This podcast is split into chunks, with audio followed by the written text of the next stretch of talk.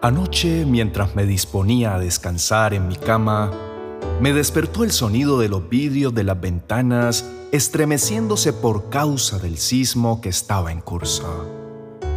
Mi cama se meció de un lado a otro mientras yo agradecía al cielo por vivir en una construcción con bases firmes y resistentes a los sismos. Los sacudones de tierra suelen dejar en evidencia la calidad de las bases sobre las cuales están cimentadas las construcciones. Con el tiempo y basados en la experiencia que dejaron los sismos fuertes, se fueron haciendo base de mejores materiales, hechas a mayor profundidad, de modo que pudiera sostenerse en medio de cualquier eventualidad y reducir el impacto de los daños. Así como se sacude la tierra para mostrar lo que está firme y lo que es aparente, en nuestras vidas también pueden venir repentinos tiempos de lucha, de adversidad, de prueba, que van a revelarnos la firmeza de las bases de nuestra fe. Los discípulos fueron enfrentados a una temporada tal como esa, justo en el momento en el que Jesús debía ser apresado condenado y crucificado, para que se cumpliera lo escrito por el profeta Zacarías en el capítulo 13, verso 7. El Señor Todopoderoso exclama, Mi espada será lanzada contra mi pastor, contra aquel que había hecho mi compañero de confianza.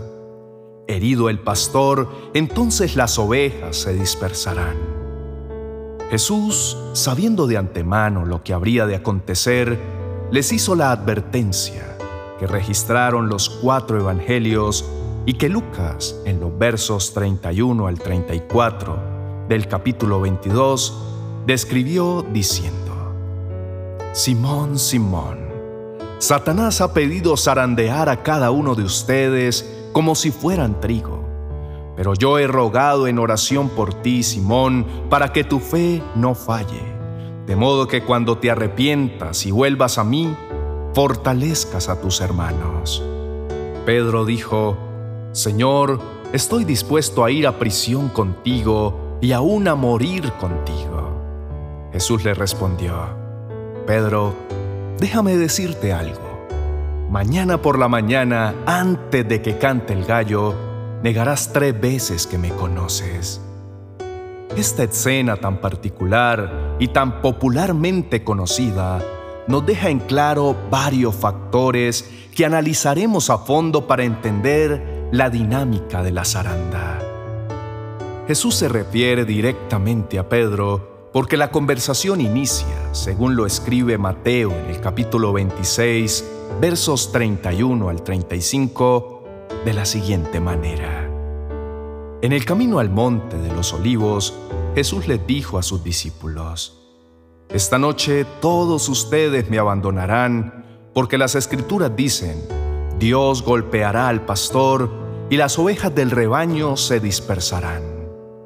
Sin embargo, después de ser levantado de los muertos, iré delante de ustedes a Galilea y allí los veré. Pedro declaró, aunque todos te abandonen, yo jamás te abandonaré. Jesús respondió, Te digo la verdad, Pedro.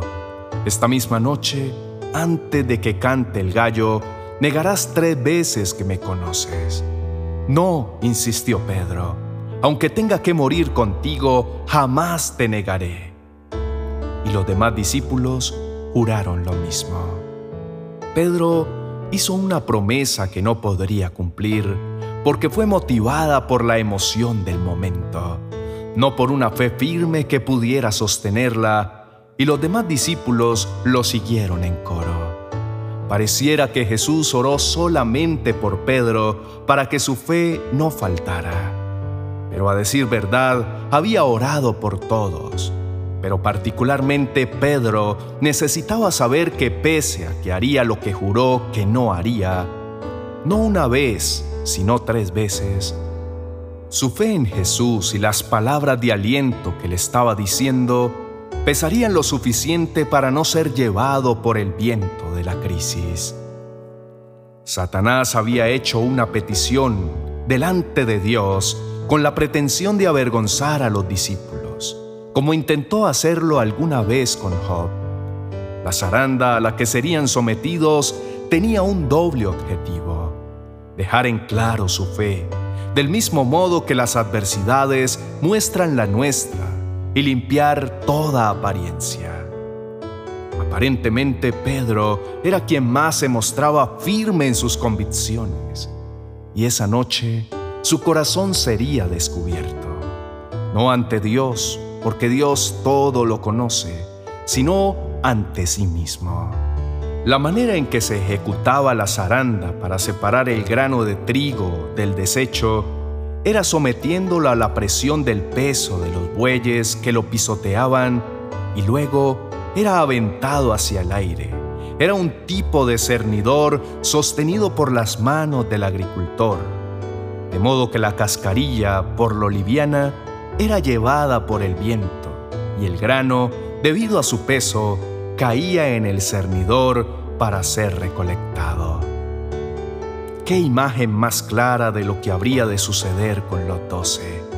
Serían sometidos a la presión de perder la dirección y compañía personal de Jesús y debían probar que la fe que albergaban en sus corazones estaba bien fundamentada. Como todos sabemos, la zaranda dio sus resultados y once demostraron ser genuinos en su fe pero uno de ellos resultó vacío como la cascarilla del trigo que se lo lleva el viento, tal como lo dice el Salmo primero en el verso 4. ¿No sucede lo mismo con los malos? Son como paja inútil que esparce el viento.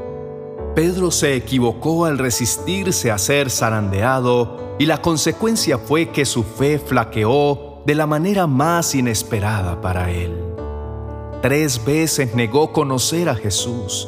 Sucumbió ante el señalamiento de una sirvienta en la casa del sumo sacerdote y de un par de desconocidos que lo señalaron como un seguidor de Cristo. Parecía que era más fácil morir para él en un enfrentamiento a espada contra Malco, el sirviente del sumo sacerdote, que admitir su fe ante un trío de desconocidos alrededor de una fogata. Lo cual nos enseña que podemos cometer torpezas que al analizarlas luego nos resultan absurdas. Satanás zarandeó como a trigo a los doce discípulos, los once que tenían dentro suyo el fruto producido por la confianza en Dios y el amor por Cristo, se mantuvieron en el cernidor pero Judas estaba vacío. Fue llevado por el viento de la ambición y se perdió. Lo verdaderamente importante es que pese a que Pedro haya sido quien cayó más bajo de entre los once, ese amor compasivo con el que Jesús le perdonó la traición y le confirmó la tarea de cuidar de su rebaño, es decir, de su reducido grupo de seguidores, lo fortaleció de manera tal que él pudo ser testimonio del perdón y la restitución de Dios en medio de cualquier adversidad. Oremos juntos diciendo, Señor Jesús, te alabamos y bendecimos la obra tan maravillosa que has hecho en nuestras vidas, porque tú nos has afirmado y has sentado la base firme sobre las cuales hemos edificado nuestras vidas.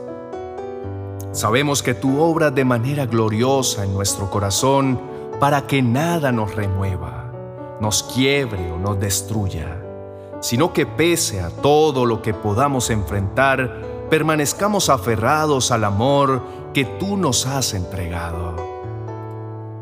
La vida nos someterá a diferentes pruebas con el objeto de hacernos caer, de alejarnos de ti pero nosotros seremos testimonio a otros que tú estás a nuestro lado para ayudarnos a salir victoriosos.